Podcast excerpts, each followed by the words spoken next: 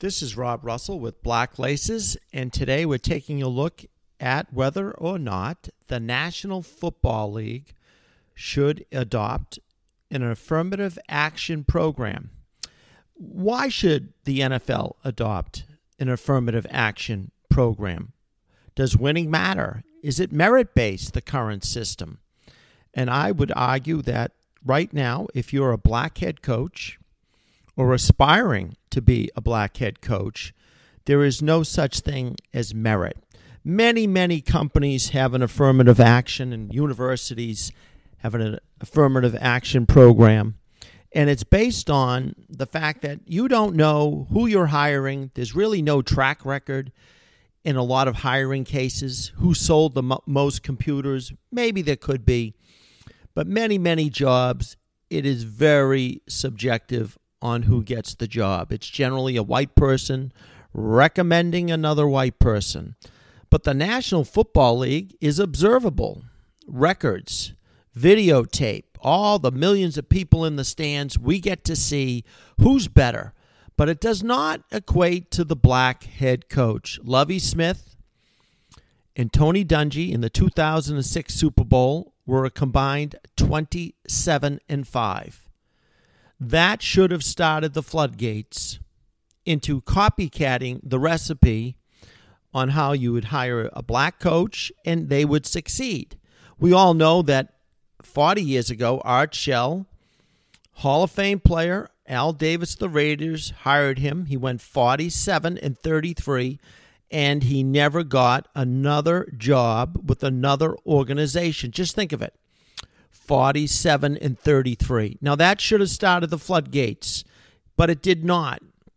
And so, right now, what you've got, you've had a total in the history of the NFL 22 or 23 black head coaches, but six or seven have just been labeled interim. They've never gotten a shot, a full shot. A Terry Robiskie, an Eric Studesville, a Mel Tucker, an Emmitt Thomas, and now a Steve Wilks for the Carolina Panthers. So you get your chance if you're black when it's two weeks before Thanksgiving. The team's 0 11. The, the owner is under investigation, and maybe then you'll get your chance.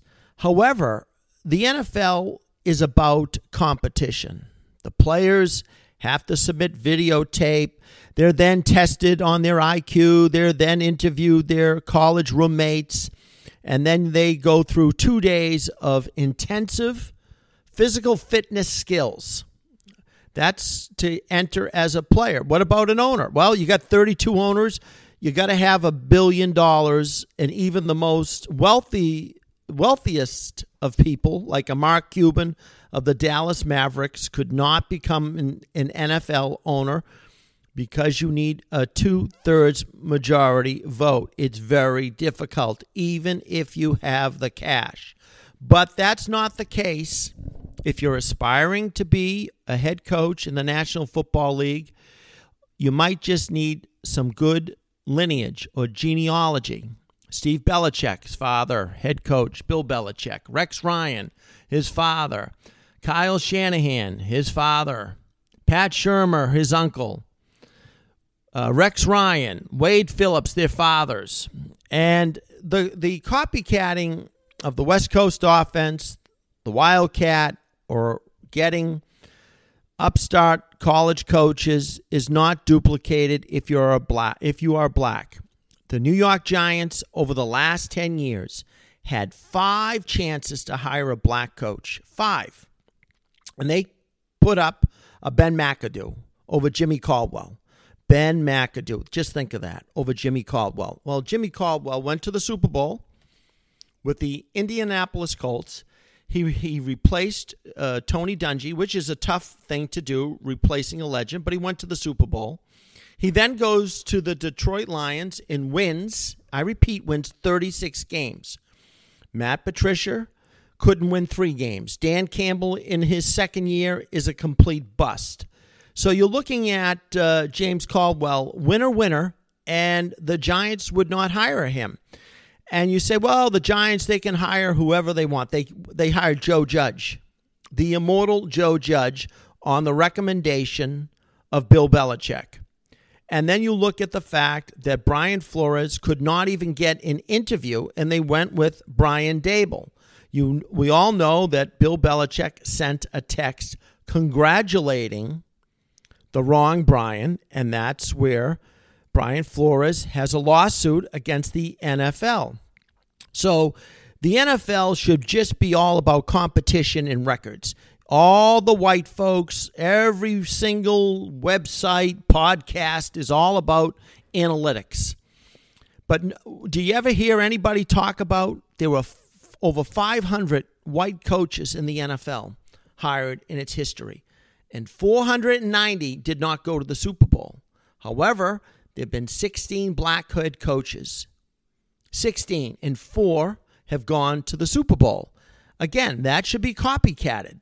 And you would say, a reasonable person might say, when you have 25% chance of getting to the Super Bowl, if you hire a black coach, you might just take a chance on Eric Bieniemy, Byron Leftwich. You just might. They're the only two offensive coordinators who've won Super Bowls, who played in the NFL, but do not have a head coaching job.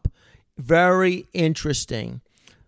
Byron Leftwich played QB, quarterback in the NFL. He's been Tom Brady's offensive coordinator. Many folks might say, well, you know, Tom Brady is a one man wrecking crew. He really doesn't need an offensive coordinator. So you minimize uh, Leftwich, his accomplishments. But that didn't hold true with the Josh McDaniels of the Patriots, a Charlie Weis of the Patriots, or uh, Billy O'Brien of the Patriots. All three of them got head coaching jobs by coaching Tom Brady. But it seems if you're black, you're not going to get any credit for winning a Super Bowl when you coach Tom Brady. See the double standard? It's always moving. The copycat league, they don't want to copy black success. So at this point, it's not merit. It really needs an affirmative action program. It's sad to say. I can see why companies or universities have an affirmative action program or police departments because the the chief of police is going to hire who he wants, and you don't know who these ten recruits uh, on your desk, these ten recruits that come through your desk on their resumes, who would make the best policeman. But we certainly know that Tony Dungy was a hell of a coach. We certainly know that Brian Flores did a great job in Miami, an amazing job. The the owner wanted to tank the season. The general manager was uh, backstabbing Brian Flores. Flores started out 0 7 and he righted the ship, and that was their right to fire him. He won eight out of, out of his last nine games. But the point is, they decided to hire Brian Daboll, the New York Giants. And under no world, no, no, no fair uh, interview process would you hire Brian Daboll over Brian Flores, someone who was uh, director of football as a head coach, both sides of the ball. He had experience with the media. Brian Daboll really didn't. But now Brian Daboll is six and one. So give him credit. He's going to be a great coach. But it's not that Brian Daboll succeeds or not. It's whether or not uh, Brian Flores got a fair shake. And it's very interesting that both Brian Daboll and Brian Flores were under at one point with Bill Belichick. And we know that Bill Belichick gave the New York Giants the immortal Joe Judge. So that's where I'm looking at it. It's not whether uh, Brian Daboll succeeds, it's the fact that the Giants. They did not follow the blueprint of Tom Coughlin, who won two Super Bowls with the Giants a second time around, NFL coaches have proven to be way, way successful. And uh, they wouldn't do that with Jimmy Caldwell. Tom Coughlin, as you know, coached the Jags. And then his second time around with the Giants, he was a really a Hall of Fame coach. Two Super Bowls speak volumes. But it didn't work that way for James Caldwell. One with the Colts and one with Detroit.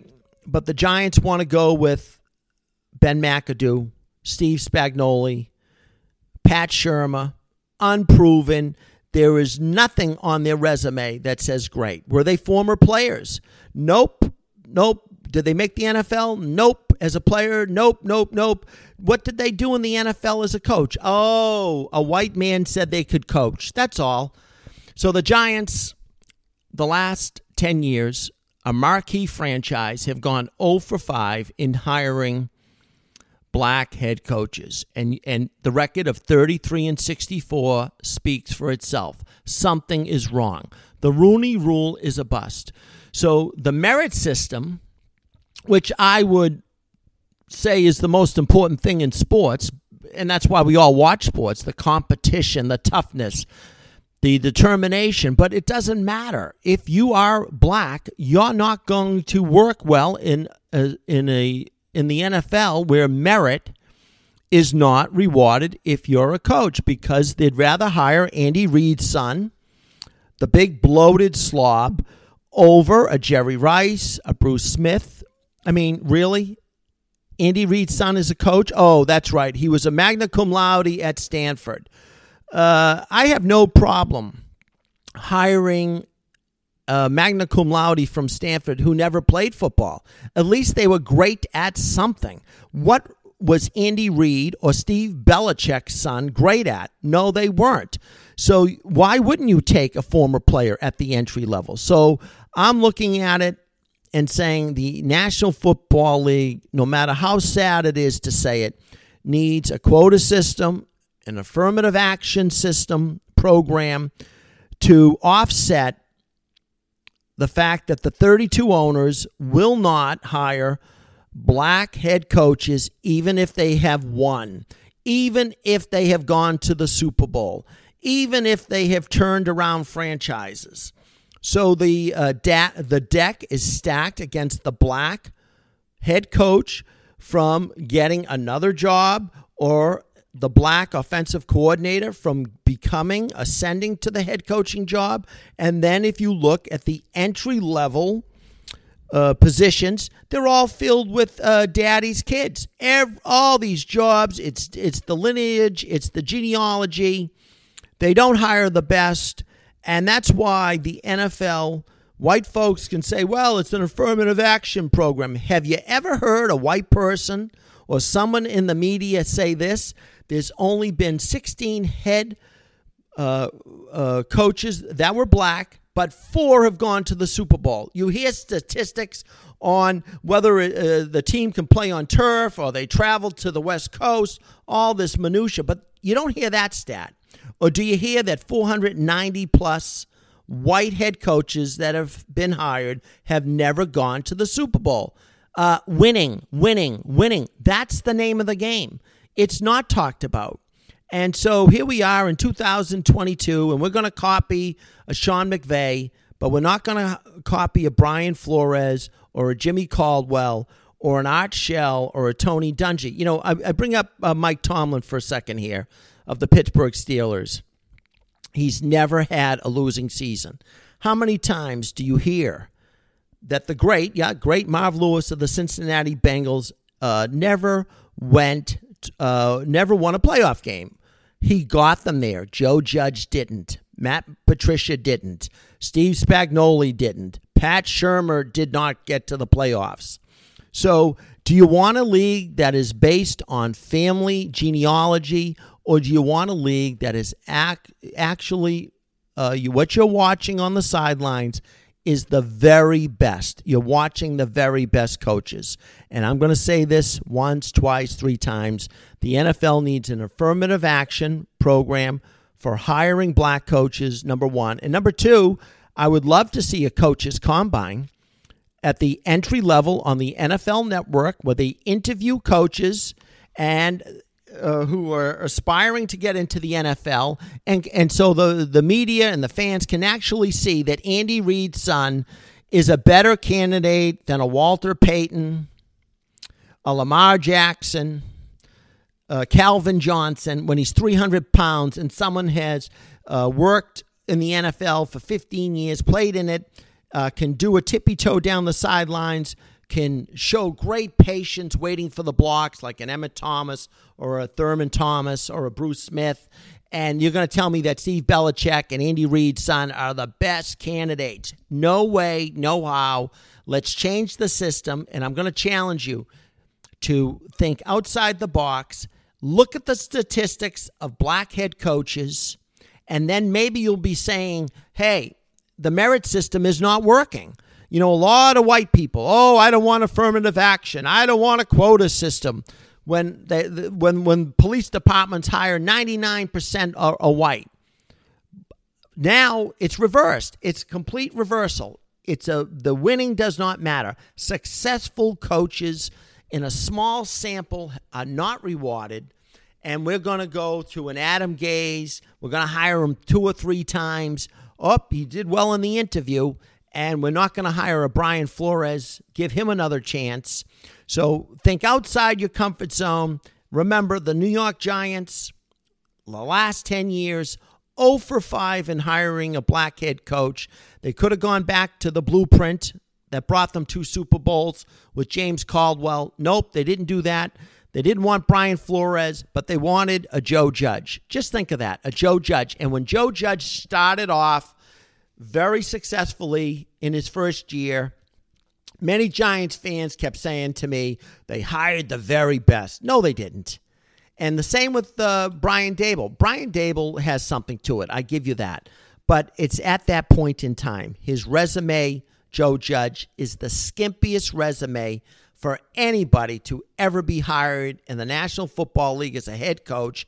And they went over a, a Byron and Eric Bieniemy, a Byron Leftwich, two guys that played in the NFL, but then were winning offensive coordinators in the Super Bowl.